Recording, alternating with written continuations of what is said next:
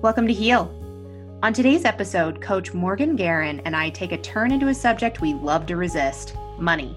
She and I find the amazing parallels between physical and financial wellness and how it all comes down to our sense of personal value and willingness to love ourselves. I'm your host, Dr. Sarah Marshall.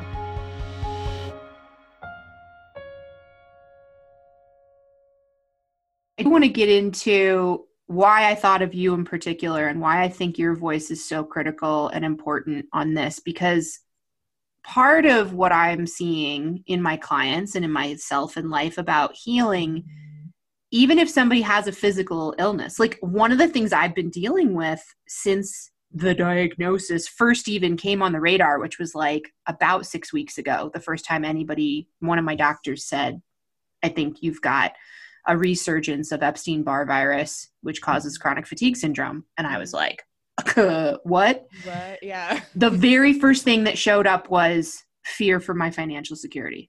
Yeah. It was right there. And then, like, and I'm successful. I mean, I have a boyfriend now, but like, I'm single basically in terms of right. like what my life needs to pay for. I don't have children. And I have had to confront the extent to which I always assumed, like not even consciously, it was just that I'd always be able to work and make money. Yeah. It never dawned on me ever in my four, not at 40, right? That there would come a time where, like, in a matter of weeks, I could, like, maybe not work. Mm. And then I'm looking at my bills and I'm looking at my lifestyle and I'm looking the way I have it all set up, and I do not have it organized for that yeah. possibility. And it's like kind of rocked me. And I know there's lots i, I want to get into what you see about all this yeah. but like money finance our our valuing of ourself. I have a hypothesis and i want to hear from you and see if we end up in the same place that it's all inextricably linked to well-being happiness self-worth like that all of it's connected. So yeah. tell us a bit about like what you do in the world and who you are for people yeah, well, I mean, I think you basically just hit the nail on the head right off the bat is all of these roots and underlying underpinned beliefs and fears and thoughts about money. And like you said, you're you're set up pretty well. You felt like you were set up pretty well and then, you know, boom, there it is. It's that it's that sudden confrontation of, whoa, what am I going to do? And so, what I do with people in the world is I work on empowering the relationship to money mm-hmm. and transforming the thoughts, patterns, habits, beliefs, fears, and really just helping people organize stuff. So, there's definitely this organizational, numerical, logical side of the process where it's like, okay, we got to get things sorted but then in that process then deal with all of the emotion that comes up with it. Yeah. so it's kind of this two pronged process that i take people through so that we can unearth all of that stuff that's lurking down below. And i never know exactly what i'm going to run into with somebody but there's always certain flavors that repeat no matter what. Yeah. And it is often like well i want to feel more um, confident i want to be more aware i want to i want to have abundance i want to know i'll be okay if something happens obviously we, i also deal with a lot of the debt repayment and savings yeah. plans like i said you know kind of that side of things but it's more that emotional aspect where people are really looking to feel good about their money. Yeah. And that's kind of my slogan is feel good about your money. Just yeah. like get to that point where you're like, yeah. okay, I feel good and that can look different for most people. But again like i said there's kind of these flavors that weave in and out of most circumstances where it is okay knowing that you can deal with a mm-hmm. major bump in the road what's that going to look like? And i think with covid obviously people are seeing oh, wow, I really do need this safety net that we always hear about. You know, you always hear people say three to six months worth of living expenses. Right. And, and I know, I know the thought process that a lot of people have when they hear that is like, yeah, right. You know, or come on, is that really necessary? And I've even seen article after article of how, oh, you shouldn't do that because your money's just sitting there not doing nothing, not earning yeah. anything. I've seen that too. yeah. yeah And I'm like, no, wrong. well, it's answer. so interesting. Like, you can literally now reverse engineer what my view of money had to have been because yeah. I, and I, you know, we can get into some, I'm happy to share about some of my yeah triumphs and tribulations. Like, one yeah, of them, though, was I, built $38,000 of credit card debt. Plus, I had, when I first launched my practice, we were in a physical building and we did that. It was me and a business partner. We did that for two years. We invested $65,000 between the two of us straight out of med school in that practice and then just mm-hmm. closed our doors. And for whatever reason, nobody around us nor us even really dawned on us we could have sold the practice to me a two year old practice was such a baby brand new thing i didn't think there was right. anything to sell i was wrong yeah. total missed that opportunity but we just closed our doors and took the debt with us mm-hmm. and so there was a point where i actually hired somebody who does debt consolidation and i started to deal with some of my stuff about yeah. it and i paid all that off so i paid off over $75000 worth of business and personal debt I totally have taken on like a really empowered savings plan for my taxes as a sole business owner. Like yep. I have it ahead of time, gotten an integrity with the IRS over the last three years. I've been taking on a new relationship to my student loans. I've been handling all that, right? Excellent. Never saved a damn thing for an emergency fund. Like it didn't occur to me like I'd need one. Yeah. Yeah. Until now. And isn't that the crux of it all, right? It's yeah. like you don't think you need it until you do. I mean, that's the same thing with like paying for insurance, right? Like nobody really likes to pay for insurance. I, I don't anyway. I don't. No. I'm assuming most And I still don't. have grumbles from time to time, like, why have I given them thousands of dollars right? over the last, but here we are. Right? Yeah. And, you know, thank goodness that you have, right? Because it's not worth it until you need it. And right. then when you need it, it's the most valuable thing you could ever hope for. Yeah. That you could have ever set yourself up with. And that's the idea of this safety net emergency fund, you might right. hear it called. Sometimes we call it a freedom fund, you know, yeah. where people, it's like, okay, something could happen. You could have an emergency. You could get sick. You could um, have an accident. You could get laid off because of a global pandemic, yeah. which I don't think anybody thought that was a possibility until totally. this year. Or you may even come to that point in life where it's time for a transition. And Whether it's where, burnout or it's mm-hmm. like, I mm-hmm. mean, because that's the other thing that's been, you know, and don't worry, at nobody, I'm not closing my practice, but that my my thought has been like at 11 years in is this all I want to be doing? What else my and I've I've often heard myself say something like, God, I'd just kill for a sabbatical to totally. go get my head straight, yep. do a bunch of research, potentially work on writing a book, you know, like that whole thing. And and I know there's ways to get grants and book deals and stuff that can potentially fund those opportunities, but what how much joy and security I'm imagining because I don't have it right now that I could have if I knew that was an option. Absolutely. Absolutely. It's it's giving yourself permission too, yeah. you know. Yeah. So I want to get into the kind of the the emotional bits. Like you can just share from your story. Like what what have you had to confront breakthrough transform about your relationship to money? Oh god. So just I that. mean, just yeah, that question. you know, oh oh that? Okay well here let me break it down for you. I mean you know if we kind of look back over the course of of my financial life, it's interesting. And I think most people's financial stories are, even when they might not think that they are. There's so much programming and learning and conditioning that happens around money, and it branches off into all different areas for people. So, you know, if we go all the way back to the beginning, thankfully, I grew up in a household where money was talked about. I'm one of the few, and I'm very fortunate. My parents taught me about money as best they could. You know, they had me earning money. I was working. I started working at a very young age. They had a we have a family business and I worked in the store and I had a time card and I understood what it meant to earn money and then they worked with me to learn how to save it and you know the idea of taxes. So I came from a very well discussed financial background. That's a pretty solid space to even start from. Like and I it had similar similar kinds of circumstances yeah, and I'm too. so fortunate and yeah. I know that and I've actually thanked my parents repeatedly for that. And then I drove my car into the credit card financial wall anyways. and that's where that's where I kind of say, okay, you know, because a lot of people say, oh, well, I never learned about it. I ne- never learned about it. And that's valid. It's it's it's a missing in our culture and our society to talk about money and that's why i try to bring it up and try to strip away the taboo nature and all of that. Dude, of that isn't it just, funny? Like some of our favorite things are money and sex, and we won't talk about we it. won't talk about it right? we won't Yeah. talk about Totally. it can't talk about it it's Yeah. tasteless it's all of the Yeah. all- all of these negative things and it's like no guys let's talk about it because when we do everybody's like oh i thought it was just me and they realize oh i'm And it's interesting too, because like, I mean, I know we don't like to air our dirty laundry to talk about what we're dealing with, but also it's considered uncouth to talk about when you have it.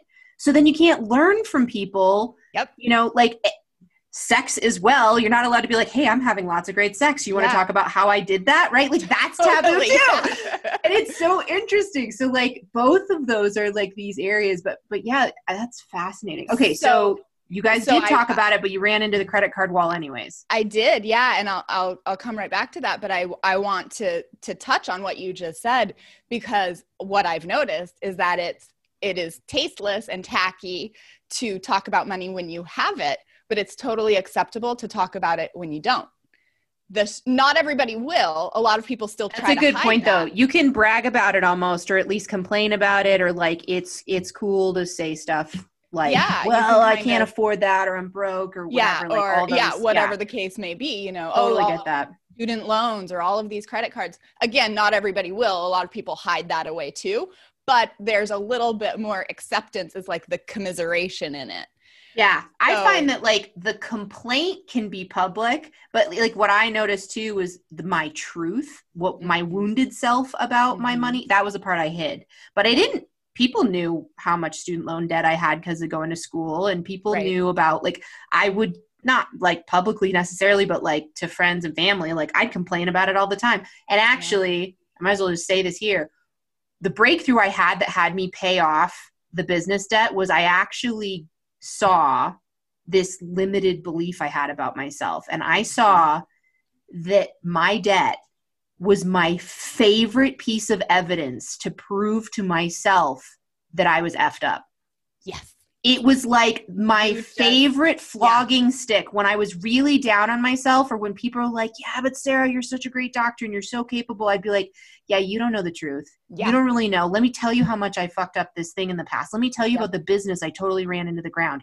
Which, P.S., I didn't run into the ground. We chose not to do it. But I would talk about it that way. And I Yeah. would, like beat myself up with it. Yeah. and it was like a greedy little nugget. It took something to let that thing go and actually be empowered Yeah. enough to handle paying off the debt. And like, I can share this knight in shining armor kind of story about, oh, and then I had this epiphany and I, you know, it took me 18 months, but I paid up. Blah, blah, blah.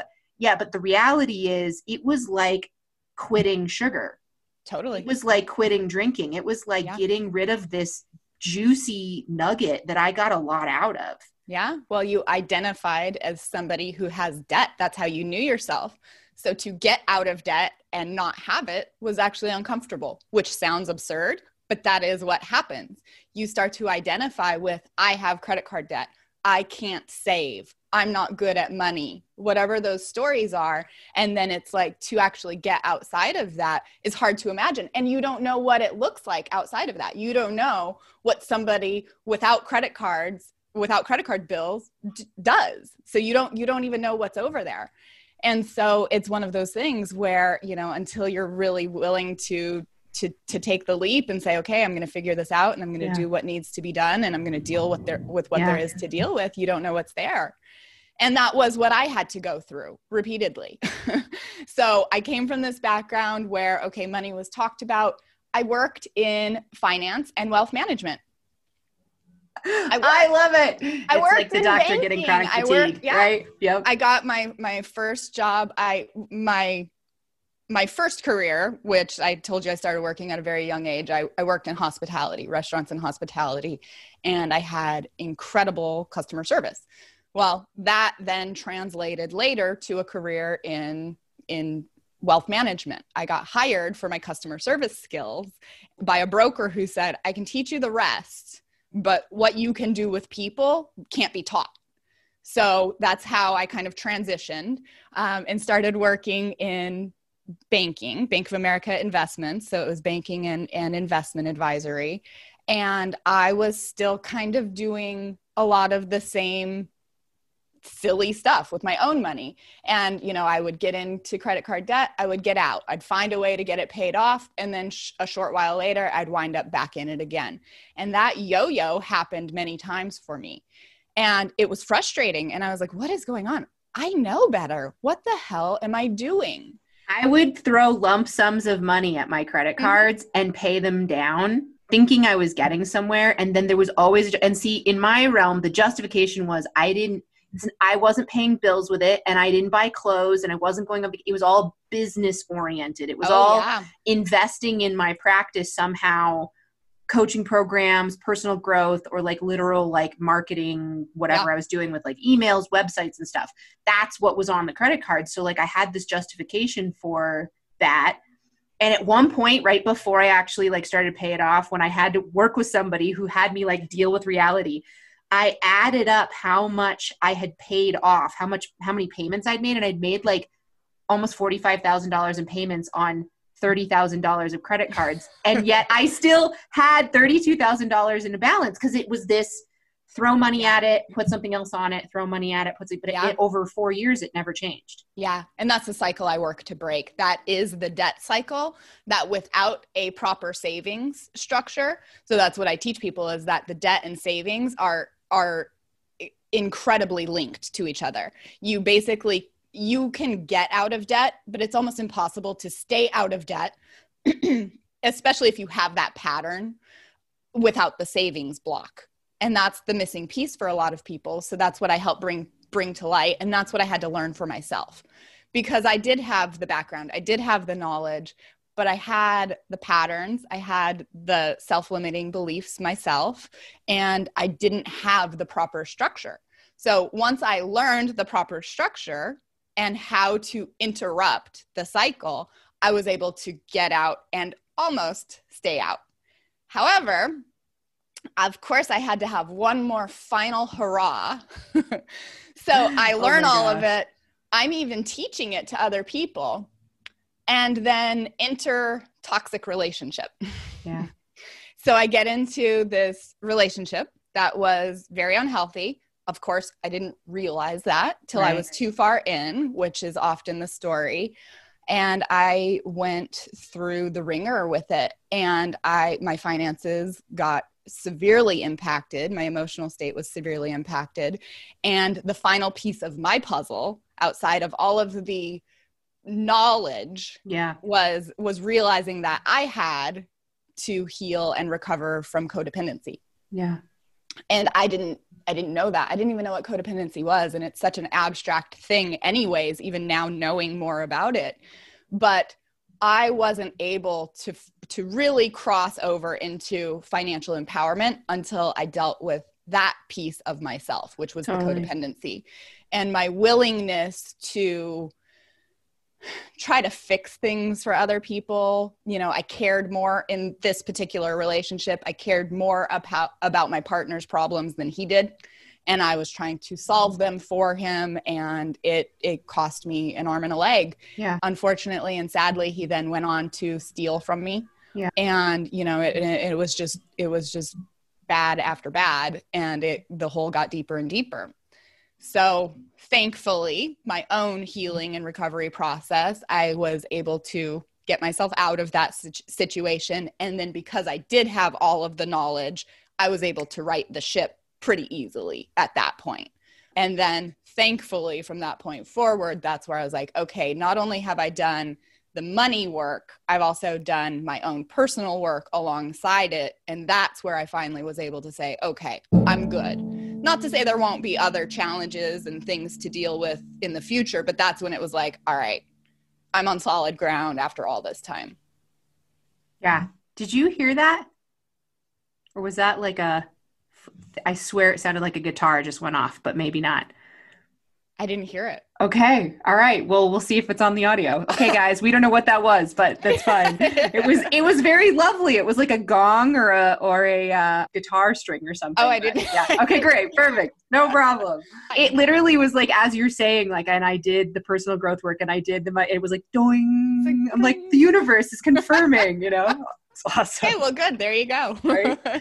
Yeah. Yeah and so that's what like you don't know what's in there sometimes yeah. until you start rooting around in it and yeah. and that's what i help people do is yeah. kind of see all right what what's behind the curtain and that's you know i mean the I, I don't even actually think it's parallels i literally think it's the same thing i think the way we deal with our well-being and probably a lot of other things but i'm going to definitely connect way we deal with our health our well-being and finances are literally it's exactly the same conversation which is why i actually am like whichever one's more important to you, money or your health, work on that. The other one will naturally get better. And we even use the same language, investing in yourself, mm-hmm. your own value, right? Like, mm-hmm. and, and so I think what it takes to heal physically, and a lot of people who struggle with their finances, one of the biggest things is, is like, I don't have the money to take care of my body and my health, right? And there's this relationship that's created there. And it is, a little tricky, but I often find you got to actually work both at the same time, which can seem like a lot. Yeah. But that, you know, there's, yeah. And it, and I'm going to, I don't know, this just occurs to me to talk about is like, I think there's also a myth, and I'm willing totally to get the flack of like, that's easy for you to say, Sarah, you're a doctor and the income that I'm at. But I actually do think there's a myth that it's like about well, if I made more money, these problems would get solved, right? Because oh, what I saw was down. when I was a raft guide and a downhill ski race coach, and I literally, like, my taxable income that year was $11,000. But I lived on the back of a raft for three months out of the summer and unslept under the stars. I had no rent, and all my food was paid for by the raft company. and then and then I went amazing. to Costa Rica for three months because at that time it was cheaper to live in Costa Rica than the United States. Now it's, eh, it's kind of the same but like i would go travel internationally and i could spend a thousand dollars a month to live down there. And so then did that. And then i spend six months of the ski season right? Like and i did that for a while. And it was like there was something at that point things were actually more clear and easier and i had more access to stuff than when i had gotten out of med school and i now had student loan debt and then i already went into debt to build the practice. And it was like my mental outlook was this huge ceiling of stuff I'd invested in. And even though I had a greater earning potential, it took me a long time to work through my core stuff. And like, mm-hmm. there was one I uncovered that was, I made it up, but it was basically if I make over a $100,000 a year, my mother won't love me. Oh, wow. Came from conversations she, because my mom is incredible. She talks about like, it's our civic duty that if we do reach a certain level of affluence that we absolutely have to take care of other people like that, that, that, you know that's just a huge my mother is given by goodness and contribution to others which is incredible but i would hear things she'd say and i'd mm. interpret like there was a glass ceiling that if i passed that financially i would leave like she wouldn't like me anymore mm. now i actually had the courage at one point when i uncovered this and i was doing work with a coach to have that conversation with her. And we actually took the whole thing apart. And she even admitted places where she had struggled with her relationship to money and the, my dad's success. He had a computer software company that did medical technology.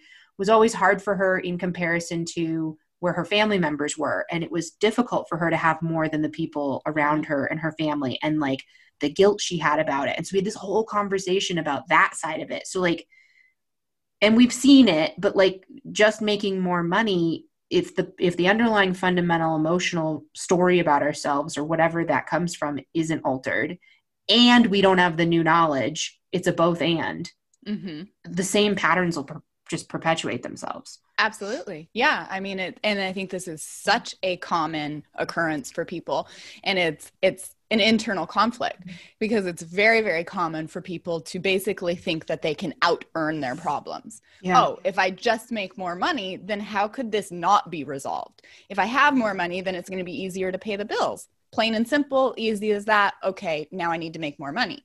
Well first of all that's not true because you're going to experience lifestyle inflation and you know your your things get more expensive yeah. as you make more money.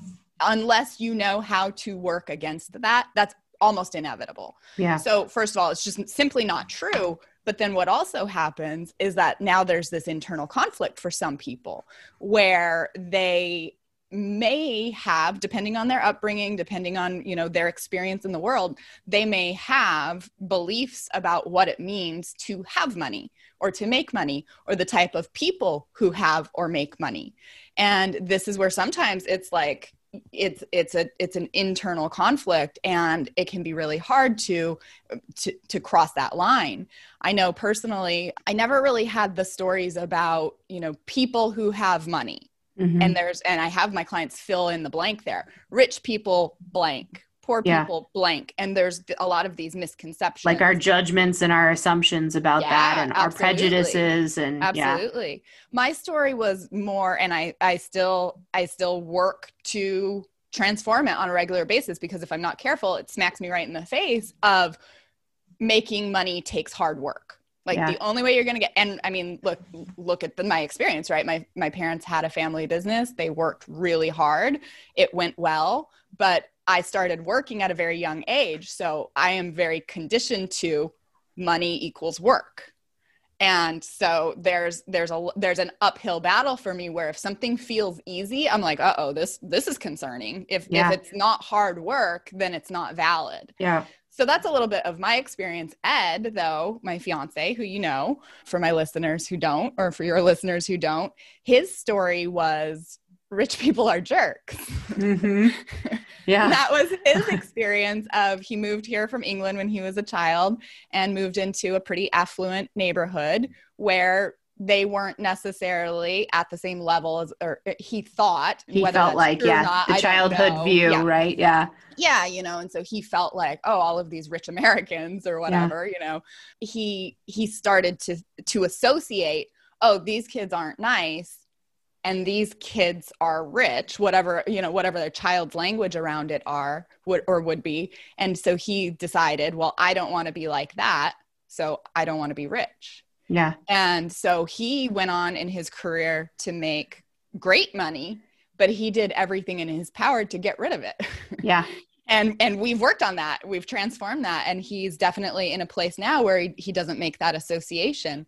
And so I think a lot of people experience I need to earn more money and then they have a lot of stories and experience about making more money and there's a conflict it doesn't match it's not yeah. in alignment and it causes issues for people so that's where a lot of those same patterns then continue to play out where maybe you're making a lot more money but you're accumulating the debt you're paying for all sorts of stuff for other people yeah. you're you know you're you increase your own expenses to where it's like okay i'm making great money but i'm still just barely keeping my head above water and that's where identifying those beliefs, sometimes it's just as simple as that of, oh my gosh, look what I'm doing. And you can kind of, you know, change your path a little bit. And then other times it takes much deeper work, which is what my own experience was, where, you know, I had to really dig deep and yeah. overcome some of those codependent beliefs that I had. Yeah. So it's, it, it is, it's a common misconception that more money will fix it. And then not only that, sometimes people are very conflicted about making more money. So it's finding the harmony and the balance inside of all of that is yeah. is the solution. That's what I, you know, and that's what I help people do is find that sweet spot where they know that they can progress forward powerfully and release a lot of these old stories and misconceptions so that they can actually go on to be successful in whatever areas that are important to them, whether that's financial or contribution, yeah, you know, whatever that may be. Because right. a lot of times people realize, oh, I just wanted to make more money because I thought it was going to fix the problem. And then when they realize that's not the solution, then they're kind of released from that pressure to earn more. Yeah. And they and that's, say, oh, that's know, actually been something I've been kind of looking at, like, is like, you know, why do I want to, and do I want to just make more money? Like, mm-hmm. really? You know. I mean, especially like the level that I have gotten to at this point in my career, my money works, you know, mm-hmm. and while my brain would like to tell me that I can't possibly save for retirement based off of what I'm earning right now, that's actually not true. Like in reality, it's I would have to rearrange some things, but it's all it's mm-hmm. all available to me at this point, right?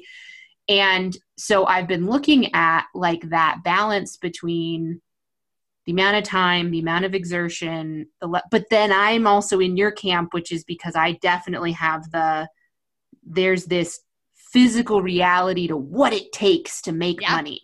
You know, right. the work, the time, the effort, you know, and and my heart, this is really true to my soul. And I don't I, I think there's some stuff to uncover, but like it matters to me that I deliver a huge amount of value for what people pay me to do. Like I, I I always want to over deliver, you know, and I don't actually think that's an issue, but I also have to check myself in like there was something I did get, and I don't, I wasn't looking to transform my relationship to finances, but I think that's what actually happened when I look at it because there's a literally like I track.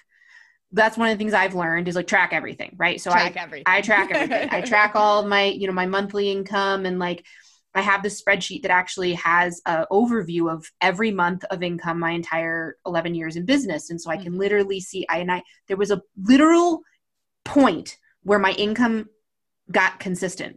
Being an entrepreneur, being in business for myself, having clients come to me, there was a lot of upsy downsy. My my annual total was okay, but there were like $200 months and $20,000 months and the $200 months were terrifying, right? And it was like yeah, yeah. thinking that was probably how it was going to go forever, right? And I didn't know there was going to be, you know, so there was a lot of emotion, but there was this like literally on the data you can just see like bink my income got consistent. Yeah. And I've looked at why. What did I what do? Happened right there, yeah.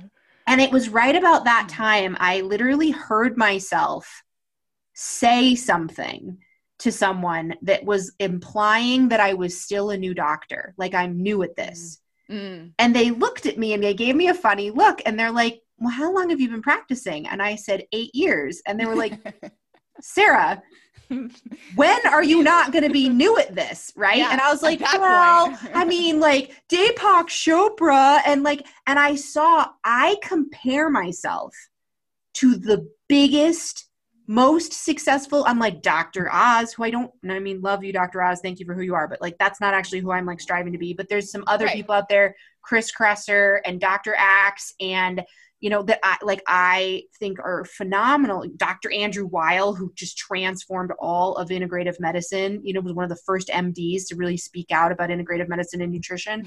You know, these are literally like the top 10 most successful physicians that have had breakthrough careers in integrative medicine and i'm like well i'm not like them and so it was like yeah. that was my mark was so big and all I really did get how ridiculous it was that it was like I can't keep saying I could say I'm in my first 10 years I could say whatever but to, to imply that I was a brand new doctor with 8 years of experience was yeah, ridiculous like were just getting point. your feet wet. yeah. And I was using it as a buffer so that people wouldn't expect too much out of me. Mm.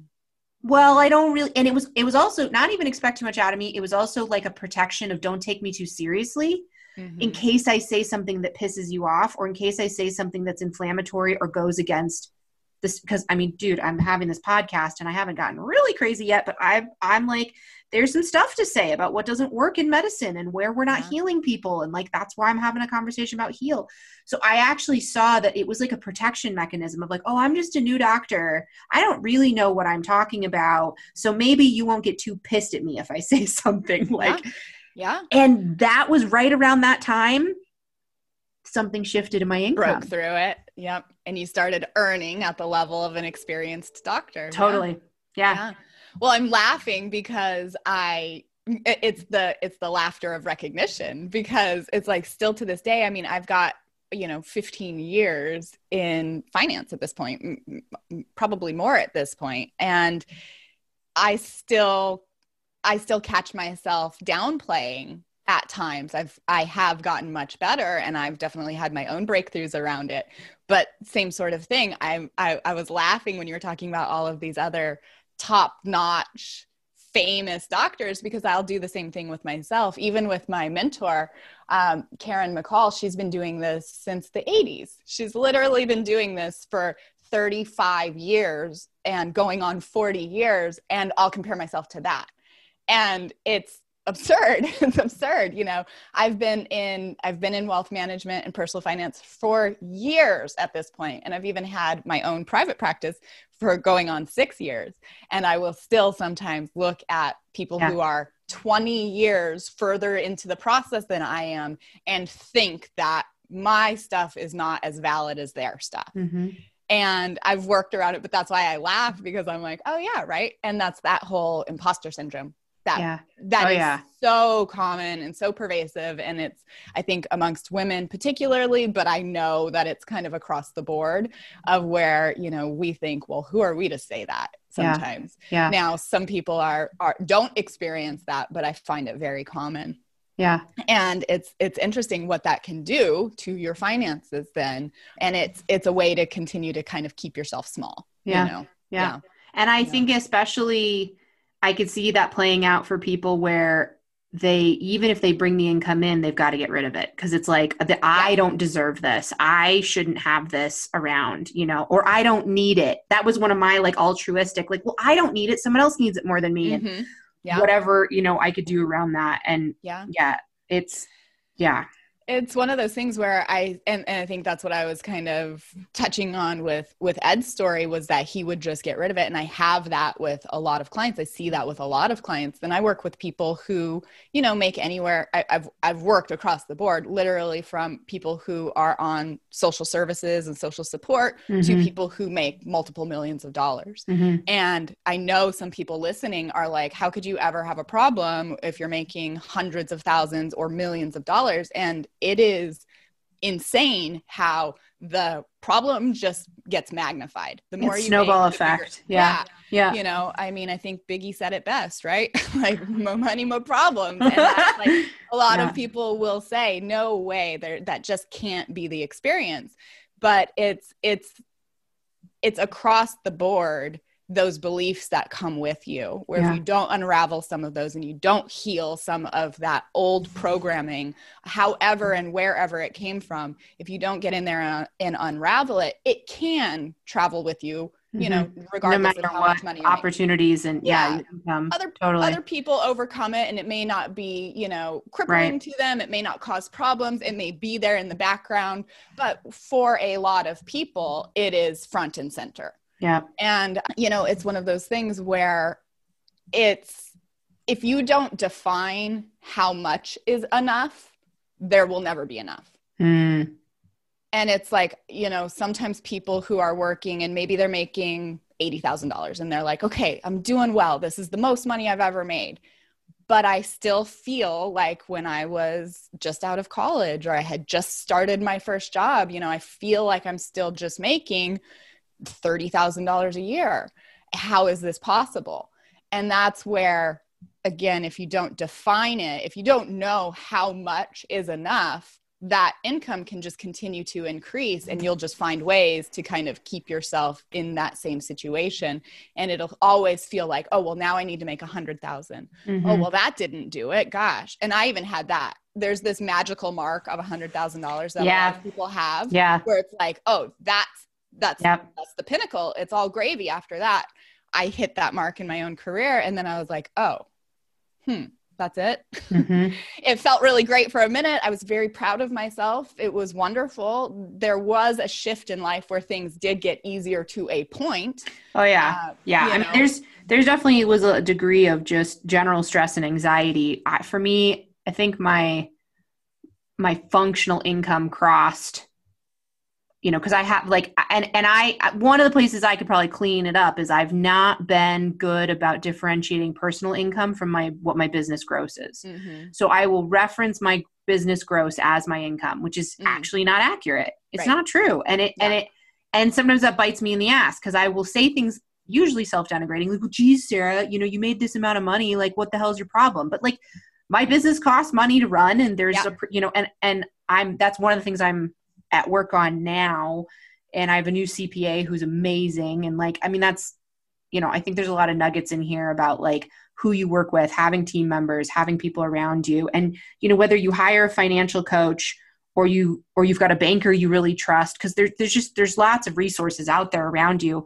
One of the other things i did was i knew there were conversations i didn't dwell in i did grow up in a family that talked about some aspects of money my dad did right. not talk about how much he made no, no. There was no That's conversation so about say that. Nope, me neither. Nothing. We, we, we talked about budgeting. we talked about my I like my parents would often do a thing if I wanted something that was a more expensive like I grew up ski racing, which is an expensive sport. And so I would have to split things with them. If mm-hmm. I wanted coaching the next year, I had to work all summer. They usually didn't make me work year round because I was training all winter. Mm-hmm but I'd work all summer and then all of the money I made would go towards ski coaching, new skis, whatever. And it was always like they'd split stuff with me. So I had a lot of empowerment around budgeting and managing my money and that, but like no conversations about amounts. Yeah. Right. No. It's and funny you say that because that was the same same thing for me. Yeah. Uh, mom, we've already held held this one out, so you're gonna laugh when I say this. I'm gonna pick on you for a minute, but I remember a conversation that my mom had where I said something about a quarter million dollar house. And she gasped. And my interpretation was like, dude, that's only $250,000. And you're like thinking that's like this re- huge amount of money, right? and this was a long time ago, but even still, like that hit me and that sat with me, right? So, one of the things I did is I got into a group of people that just traffic in numbers that my brain thought were ludicrous like mortgage brokers i didn't right. have a lot of people around like mortgage broker oh i you know i did 10 million dollars in business last year and i'm like bah! right like yeah. it, it like doesn't mean they made 10 million dollars but that they even used those words which right. i didn't yeah. have around me and i i actively sought out people who had different conversations about investing about different conversations about buying real estate and and having rental properties mm-hmm. you know mm-hmm. and and so i actually got together and i created a mastermind group with a group of friends and the whole point was just that we talked every two weeks about investing finance and wealth management I and i did that thing which is if you're the smartest person in the room you need a new room right. so i got a new room and i and i and that was six years ago and it's really cool we actually still have our meetings every two weeks different members but two two were the same from six years ago. Wow. And all three of us have had huge strides. One person, she went from being a solo practitioner to she now has six employees. Mm-hmm. And her and her mm-hmm. husband had not started any retirement work until I think in their 50s. And so they've been like moving butt and making stuff happen. Yeah, yeah. And then another guy was, you know, working through a lot of but I've watched him like buy properties and have rental homes and then sell them and then use that for other and like none of that was stuff that mine i didn't grow yeah. up with those conversations. I didn't yeah. have anyone around me so i went out and looked for it. Yeah. So it can be a coach. You can find it in your community and literally like have coffee with somebody that you know that's got money conversations you don't be willing to start talking about this stuff Absolutely. Yeah. And I think you just you're you're speaking to the fact of normalizing the conversation. Yeah. And, you know, and and expanding in your own area of what's possible for you. You know, if you've always grappled with with credit card debt or you're always just just breaking even it is it's hard to imagine what's outside of that like i was saying like you see yourself as somebody who doesn't live outside of that box. Yeah. And when you start just at least normalizing the conversation and hearing those other types of numbers, it's like, oh, wow, okay, well, I used to think $10,000 was a huge amount of money, which is not to say that it isn't. But when you start talking about, you know, purchasing rental properties or expanding yeah. your portfolio or saving for retirement, those numbers automatically get bigger. Get bigger. Yeah. And a lot of times those numbers are scary for mm-hmm. people. And then it's like okay well if we just start talking about it then it it strips away the charge. Yeah. And that's where it's like okay you can then start to actually dip your toes in those waters if you have never before. And i laugh because I, I know exactly what you mean when i worked at merrill lynch ultimately is where where my career had had kind of led me in the long run. I would on a regular basis make 25 million dollar movements I was trading, you know, yeah. I, I was trading and moving and there was just a massive amount of money movement in any given day. And, you know, it might not be that much, but it often was. Right. And there were times where I'd laugh, I'd make a, I'd, I'd place a trade or I'd, you know, I'd, I'd, you know, facilitate a transaction for somebody. And I would sometimes sit back because it didn't, it didn't feel like it even to me, but I'd sit back and I'd be like, holy crap, how much money did I just move? You know, right? Just moving that around. Yeah. Yeah. You know, because after a while too, you do that, you do that so often and you do sometimes like I started to lose the connection with how much money that actually was yeah. because it did become so normal. And so it's funny. It's that's where money is so abstract. And one thing that a, a little joke I always have is that money is like tofu it just tastes like whatever you put it with. Oh my god, I love that. And I'm former vegetarian, I'm stealing it cuz you know, I've I've heard things like money's energy, which I get, but it actually doesn't it's nothing tangible for me about yeah. it, right? The exchange of energy cuz like how the hell do you measure that? But what I have really seen is it is truly neutral. Yeah. It's it's, it's tofu. It's a system. and you can play the system with integrity. You can play the system with compassion. You can play the system. You can hate the system and mm-hmm. be pissed at it. Yep. And then see how that goes for you. You know, like it's like yeah. all of it. And and so, you know, I even remember one of the first times that I actually like kind of made it out of sheer survival. It was early on in my consulting practice when I kind of like was like, holy crap, okay, this is gonna work but what it took, the amount of work and the and and because I hadn't because you know I'm a bit of a like throw me in the deep end of the pool and I'll learn how to swim kind of a girl. So. I launched into this consulting practice and I hadn't uncovered a lot of my beliefs. So I was forcing myself to do stuff that felt very uncomfortable and pushing my boundaries and you know and in the long run it all worked out but like oh my god I mean and I remember I made $20,000 in one month I had wow. booked people into year long programs. I'd done something that was like very outside of the way that doctors usually even operate their businesses. It was like I was stealing from coaching models and other industries to put together. Now we call that concierge medicine and it has a whole freaking industry. It's, it's a thing. But yeah. 10 years ago, it was it was budding. It was barely starting. Mm-hmm. You know, it's it's so funny because when I first started my consulting practice, I had people coming to me going, "How are you doing that?" Now people come to me and go, how are you doing that? And can you teach me? And it's so funny. Like, yeah, there's a shift, right? I, and I didn't know I was on the front edge of something with telemedicine and with consulting work. And like, yeah. I didn't know that. I just met this business coach who had no overhead, a cell phone, and a laptop, and made four times as much money as me. And I was like, that's ridiculous. like, what the heck? So I modeled my stuff after her. And, but that one month, I made 20 grand. I have never been more depressed in my life. Wow. I was exhausted. I was yep. angry. I was pissed at the world. And like, I, I it, it, it, it was those like, fuck this system. Why do I have to live by this? And then also this feeling defeated. Like, if that's what it's going to take to be successful in life, I am quitting medicine and going back to being a river guide. Like, yeah, I hit that. It. Yeah. Yeah. And I, for years in early on in being a business owner, threatened to go get a job. I hate this. I'm getting a job. I hate this. I'm going to go find a job. Right. Yeah. And, you know, I'm stubborn and, right. you know, it's, it didn't go that way. And like, it is one of my pieces of pride to actually say, I've actually never had a regular job. Like, mm-hmm. I was raft guide, I was a downhill ski race coach. Mm-hmm. And, you know, I've worked at like a handful of box stores and, you know, I had I was a barista in high school, right? But like mm-hmm. the most corporate job I ever had was when I worked for Snowbird Ski Resort corporation as a ski instructor, you know? Yeah. and then I went to school and I went to business for myself. And, you know, now I'm uber grateful for getting to, because that was another thing. Like Tim Ferriss was one of my early heroes in this whole world of balancing mm-hmm. wealth and lifestyle.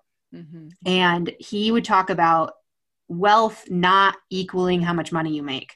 Yeah. But equaling three things, which is mobility, flexibility, and finance. Yeah. And so it was like, how much time do you have for your life to yourself? How mobile are you, or are you geographically stuck in one place? And how flexible can you be?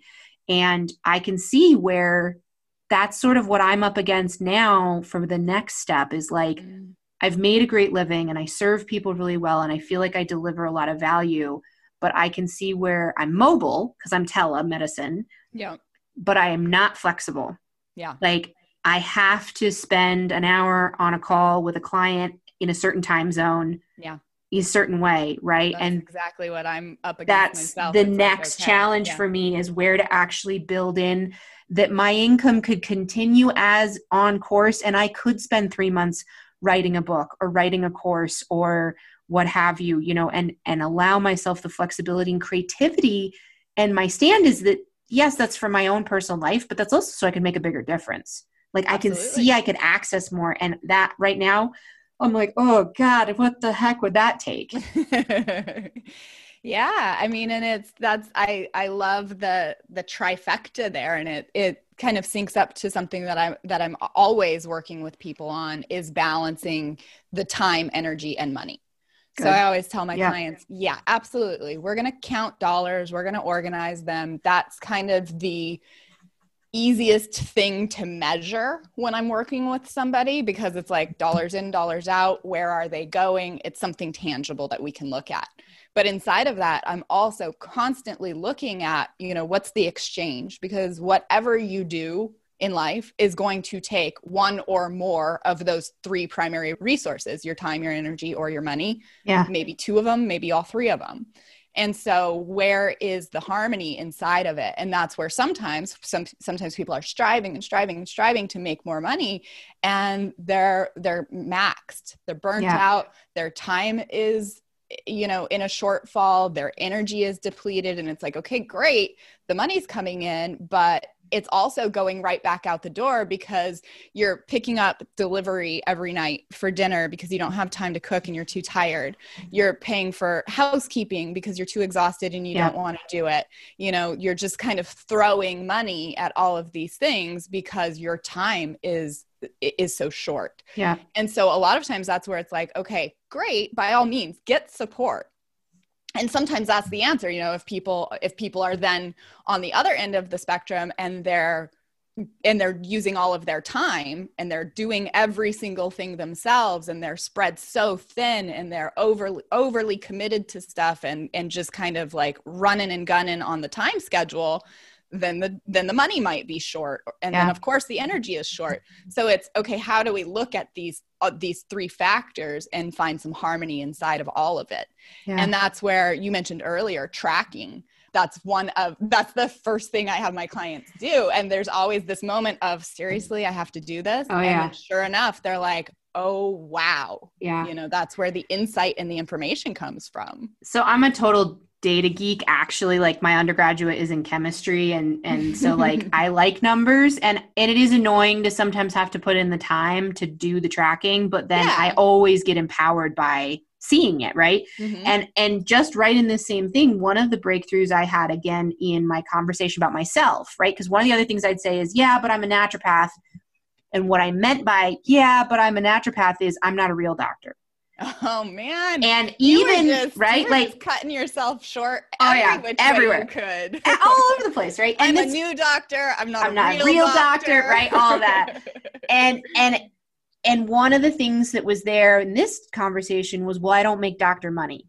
Mm, mhm. And it turns out there is this report that comes out, and I think Medscape does it, but there's a report that comes out every year about physician satisfaction. And they actually analyze the data on income, time, satisfaction, how much people are, you know, whatever. There's a bunch of indices in there. And then they put out this whole thing. And what it got me thinking about is I don't track my time. I track Mhm. my money. That's it. The only Yeah. way that I would decide whether or not my business was successful or I had done my job, the only measurement I was using was how much money was in my bank account. It was Yep. interesting too. It wasn't even how much money I had brought in, it was how much money was in my bank account. oh, so as I started to track more things like how much I grossed and how much I spent and how much time I was spending. And I even also started to track how many conversations I had, how many lives I was Mhm. touching, how many people I was making a difference for in different ways. And I actually, it was 2012 that I started this process and I have been expanding it ever since. I have a worksheet that I got from a business coach from a multi level marketing company. And that it basically is like a quarterly review and I complete my quarter. I acknowledge what I did do, I acknowledge what I didn't do, and part of it is is measuring these things and looking and tracking them. And then I create what my next quarter is going to be about. And I had another business coach later on who had me track days of travel, days of vacation, mm. how many different cities I went to, anything that mattered to me, and like travel mattered to me. He had me track how many days I spent with my family. And what I started to get is I take a lot of time off. I have a big life. I do a lot of things other than work. Mm-hmm. And so I started to run the numbers. And based off of this Medscape report, I actually saw when I track my time and I noticed I totally make doctor money. I right. just don't work 60 hours a week there like the go. average physician does. And it there was, you, know, that was only a few years ago. I think I had that one. It was 2018, 2019. But it was that was revolutionary. That's an epiphany, yeah. And and all that was was because I was willing to track and look at the data. Otherwise, yeah. that would have gone right past me, and I could have stayed in that because my annual income doesn't equal the annual income of average physicians. Then I don't make doctor money, and whatever Therefore. those words made you know meant to me, right? Yeah, yeah. Total like poof.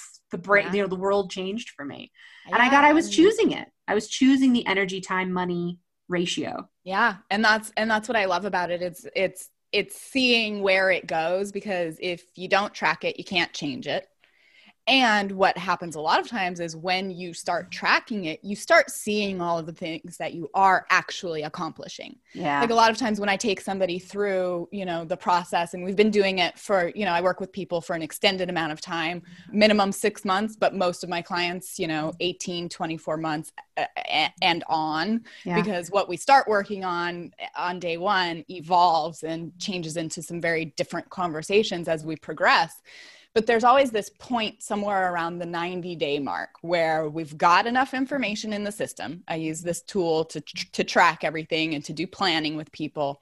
And there's this moment at 90 days where we can kind of get an average off of what you've been spending yeah. and what your expenses are. Because most of the time, if people are doing any sort of planning at all, they're looking at, okay, well, here's what I spent last month, so it'll probably be something similar this month. And one of the th- first things I teach people is that there's no such thing as a normal month. Mm-hmm. If it's not one thing, it's another. It's the holidays, it's totally. a car repair, it's a yeah. vet bill, you got sick, income went down, expenses went up, whatever the case may be. And so we get this average, and people say, Oh, wow, whatever it is sometimes it's oh wow i'm spending w- way more than i thought. Yep. Sometimes it's oh wow that's not that bad. Right? Sometimes it's oh my gosh how much am i possibly spending on food? which is always kind of the biggest culprit for people. But it's always this moment of awareness and realization that comes together for people where the tracking becomes incredibly valuable yeah. because what i tell people i always tell people i don't I actually don't care what you do with your money as long as you're using it in alignment to what you tell me matters most to you. Yep. So I don't come to this work with an agenda to get you to save more or pay off your debt. Yes, I want those things for you because I know what that's going to do for you. Yeah. but it's more about let's define what you tell me is most important and then let's make sure the money is going in that direction. And when you start tracking, when people start tracking, they realize oh wow look how much i am spending in these areas that don't mean anything to me totally yeah and then and it's, it's like it's like kind of i call that easy money yeah. It's like it's like you just earned yourself easy money because you're like, yeah. Uh, oh, I don't even. Why am I? No, yeah. it's like poof. I can give that up without even think, thinking twice about it. It's like a no brainer. I always call it low hanging fruit. Yeah, and that's kind of the first round of revisions that I'll make with somebody. It's like, okay, let's cut the fluff. Totally like all this one of the things i saw too about. is when i actually started making enough money that i didn't have to keep being freaked out about paying my bills yeah. I stopped tracking. Oh that's i was like too i mean that was one of the and you know thank you dad. In order for my dad to contribute to um, my college life I had to submit budget reports and actually make requests for what I needed, Brilliant. right? And so he had bought me a computer and loaded it up with QuickBooks or Quicken, Quicken, I think it was at the Good time. Job, Dad. and and I was and I I was nerd alert, right? I was all over the spreadsheets and the data and whatever well, until money. I made more money than I technically needed. And when that moment happened, it was like I stopped tracking. Yep. And you know what actually turned me around? All the time it was a couple years later and i was doing backlogs of accounting and slogging through it and i kept finding these sometimes as much as $500 that i was like i finally realized i had had fraud every year somewhere between 250 and 500 bucks that somehow through whatever financial app or something just got never caught wow. no idea it wasn't me and, and i'm like i literally just threw away $500 that i could have made a claim about but right. now i didn't even catch it for a year so i can't make a claim now yeah.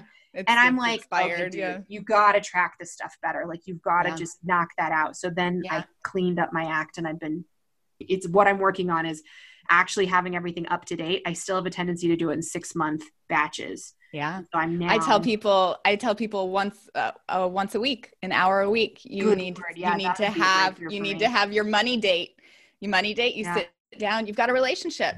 You're working totally. with a relationship. If you had a friend or a partner or loved one who you only paid attention to every six months. How do you think they treat you? How, are they going to hang right? around? Are yeah. they going to hang around? Are they going to give a shit? Like, no, they're not. And so it's this, it is a relationship. It's one of our longest standing relationships outside of yourself and your faith, money. It's there from day one and i don't think it's going anywhere anytime soon. So you know it's like do you do you give it the time and attention that it deserves? Is your money worth your time I love and, that you just said that because I literally do the same thing about your health. I'm like, if your body, if your body, and I say it was a family member because you choose your friends, but you don't choose your family. There you so go, if your right. body was a family member, what would your relationship be like? like do you even talk to it at all? Right? Do you, uh, you know, you do you yell at it? Do you call it names? Like, yeah. it's it's literally that it, the so parallels are you everywhere. you said earlier, you know, so much of the language is the same, the same, between health, wellness, money, and it is. It's a cornerstone of of your well-being. And it's one of those things where you know, if you're not hands-on and you're not touching it and you're not looking at it, okay, you may not be having problems, so to speak. However, I can guarantee that you are missing opportunities. Yeah and so it's just it's it's do you put yourself in the driver's seat with your money? Yeah. and do you give it the time and attention it deserves? And you know through doing that work and just being hands on and building your awareness and building your connection all sorts of stuff starts to open up. So you may find just little nickel and dime things. You may find fraud. You know i've got people all the time who are like i had a car wash subscription and I was paying $35 a month. And then I was still paying for Pandora and I was mm-hmm. still paying for Audible, but I yeah. thought I canceled it, you know, eight months ago.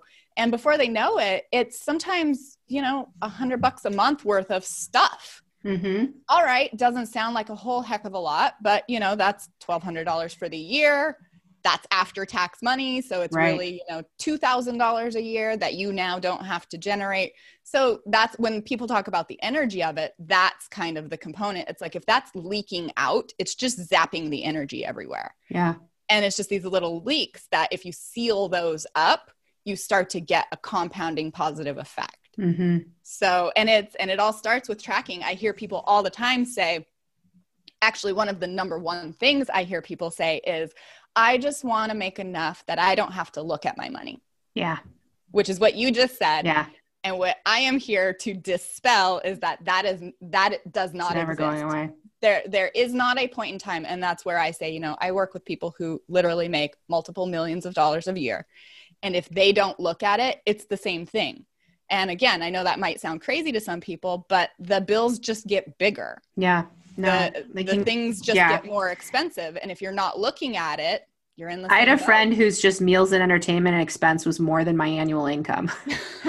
you know, because and and like they'd throw whole football parties for their entire company, and they you know they would feed ten people a, you know on a regular basis. It just had, had expanded, and yeah, like so that's yeah. where that's where doing the work to track it and plan it and just build that awareness. Yeah, that's where I tell people all the time. Once you see where it's going, then you can decide if that's where you want it to continue to go.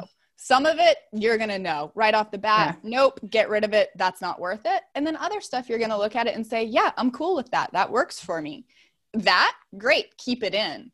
But when you kind of comb through it and pull out all the stuff that doesn't matter, that's where the opportunity comes from. That's where the savings, that's where the retirement, the investing, the debt repayment, the security, the satisfaction, the mm-hmm. confidence, that's where all of that stuff can be found. Mm-hmm. So it's it's near and dear to my heart tracking and and using all of the numbers for information. It's it really is where the where the victory comes from. I'm sure you probably have an opinion about this. I do think there's a lot of power in doing it yourself for lots of reasons. And and i know that is something though that you can delegate. You can have somebody crunch it for you.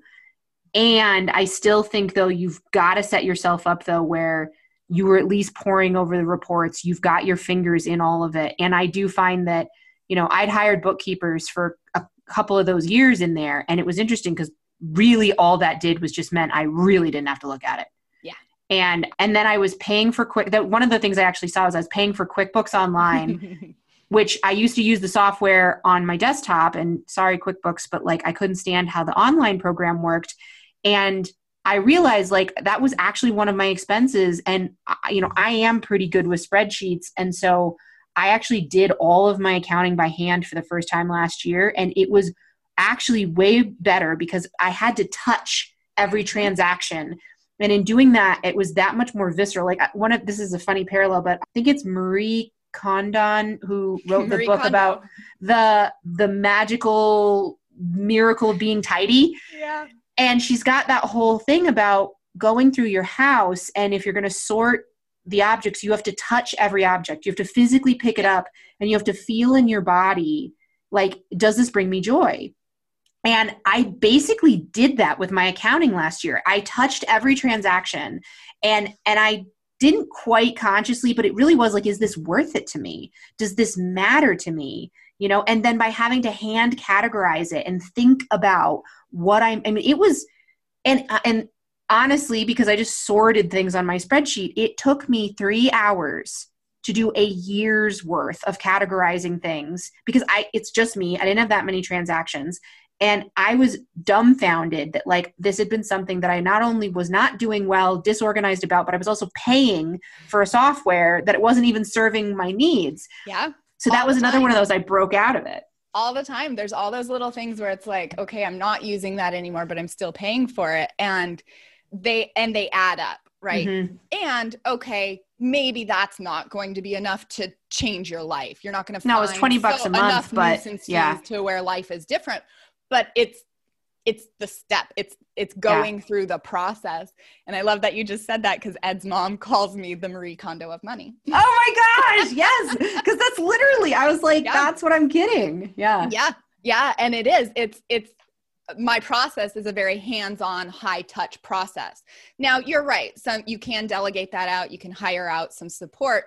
And i would say depending on your level of discomfort is is how you yeah. would want to determine yeah. if you're getting support with that.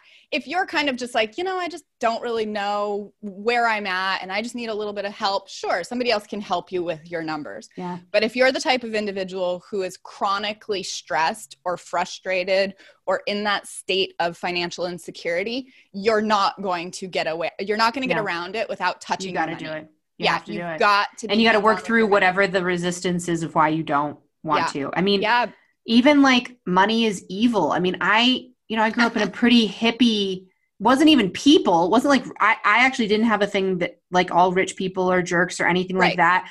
I had that just money itself you know, and it came a lot from my cultural upbringing of Zen world, hippie, whatever, was sort of this like, damn the man, mm-hmm. capitalism is ruining, you know, how we take care of human beings. And it wasn't even that loud, but it was still impacting yep. how I dealt well, with things. Yeah. So there you go. So that's the flavor. That's what I mean about the tofu. Yeah. It picked up the flavor of that where it's like, okay, then that's kind of how money sits with you going forward and that's where it's like okay if if if money is wrapped inside of a negative context you're going to have to unravel that to to to begin to have a healthy relationship. Yeah. And sometimes I've had people say, "Well, what, what is a relationship to money? What do you even mean?" And it's just how do you relate to money? How do you yeah. relate to your money? Like how do you think of it? How do you engage with it?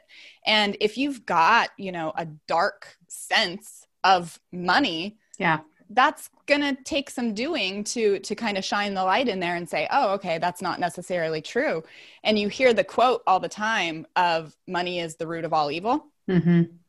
that's an inaccurate quote the the actual quote is the love of money is the root of all evil and mm-hmm. and it may even be slightly different than that but it's yeah. the the actual uh, like, concept behind it is the love of money and yeah. what man will do to other human beings to get it right and and what they're willing to sacrifice and what they're willing yeah. to do and and all of that so it's the love and i would even probably replace that with lust if i yeah because I, I, actually, actually totally right it. like because i what i was going to say is i've actually come to a place where i, I really have fallen in love with money yeah. and i it's yeah. a fun game to me and i i got through a place and it and i know it's too easy to say oh yeah sarah it's because you made more money and that's why. That's not what happened. Well, i no. fell in love with money and it became a fun game and that's what's given me the acuity to work with it. And and actually you know i don't do it as a major part of my business but i've done business consulting and coaching with other naturopaths and health coaches. And this is a huge area that we work on is value self-worth their language around money how they language because like in our practice a lot of times they'll say things like you know fish oil is so expensive and mm. i i drives me nuts i'm like Plavix is expensive. It's $500 a month for Plavix without insurance. Fish oil is 50 bucks a bottle for a month and they both potentially not always could do the same thing in somebody's body. Yeah. And like those are things that I watch my colleagues spit out of their mouth all the time and they will then get that all over their patients. Mm-hmm. You know, and like dollar for dollar if somebody is paying me cash versus actually going to their doctors and it's covered by insurance, yeah, it's a different amount of money they have to expend.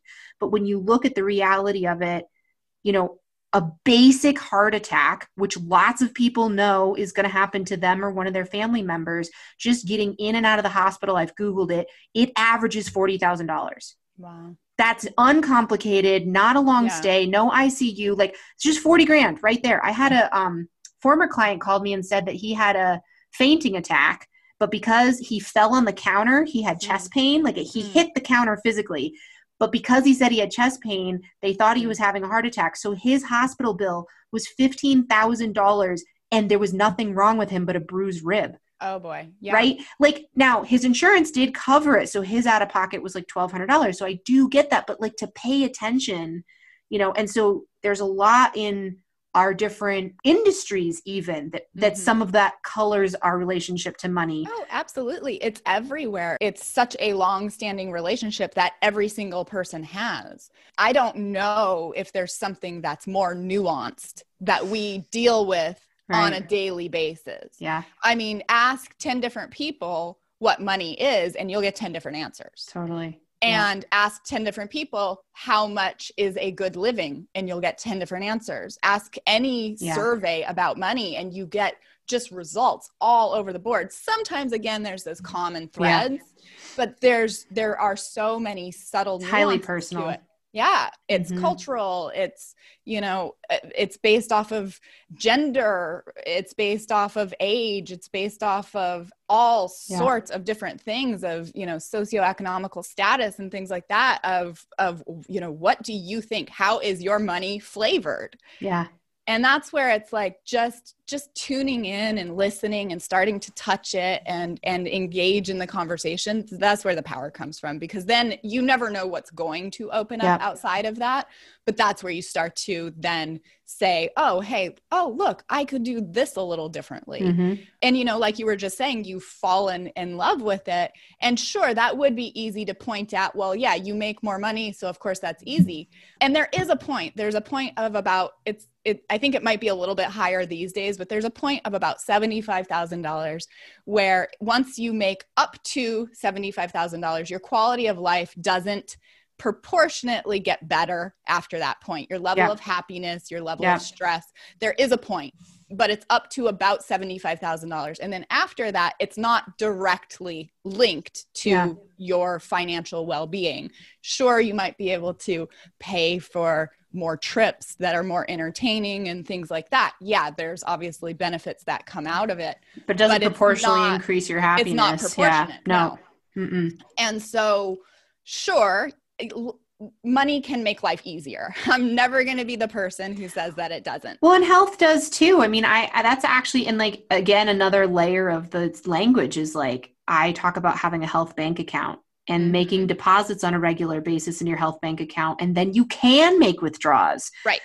you can go have your heyday in Vegas for the weekend, or you yeah. can go run a marathon, whatever version of a withdrawal is on your body. But if you're not dealing with, and, and most people operate like being healthy is when they have zero dollars in the bank account, when there's no pain, they don't have symptoms. That would be the equivalent of saying you're wealthy when you're debt free, but oh, wow, you literally have no cash.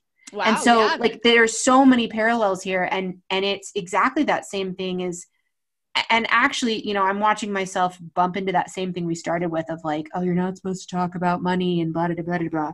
Yeah. The reality is, I think that there is like having everybody have that working wage and being able to have a cultural system where people are taken care of, it, it does solve a lot of things. It, it would solve a huge amount of things to have I mean, I, it's so it's so outside of the way we operate that to even be able to comprehend what would it be like I'm going to even say the whole world, but for sure, if every American minimum, they all had $35,000 a year. What would life look like? Yeah. Right. I mean, like, and what would be possible in education and what would that do to crime rates and what would that do to our health and well being? And like, because I mean, there's a whole world of people that they are not going to be able to work with me and access, and they don't yeah. access naturopathic medicine as easily because we do tend to be out of pocket, not always. Mm-hmm. But like, and they just can't get to those resources that would make a huge difference in their health and well-being like but if they had the money they could well yeah but then that's where i also say if you don't then also do the work to support it that's yeah. where those that's where those habits and yeah. patterns play out so i love the idea and i know that there would then also have to be resources you'd have to deal with like education and like how and, we manage things and yeah. yeah and so so in that conversation of you know some sort of a universal income and things like that i do think that that's the piece that's missing it's like okay that would literally make a world of difference and and people, and people would also have to then have you know kind of the support and the resources and and be able to learn how to use it because otherwise just like we've been talking about all along more money and then the patterns and the habits just go up yeah, along with it. Totally. Um, so i love the concept and really what i think is it's the conversation. Yeah. it's keeping the conversation going. That's why it's critical to me and that's why i love doing this. Mm-hmm. so it's been so good chatting with you. Oh my gosh, this is awesome. A little yep.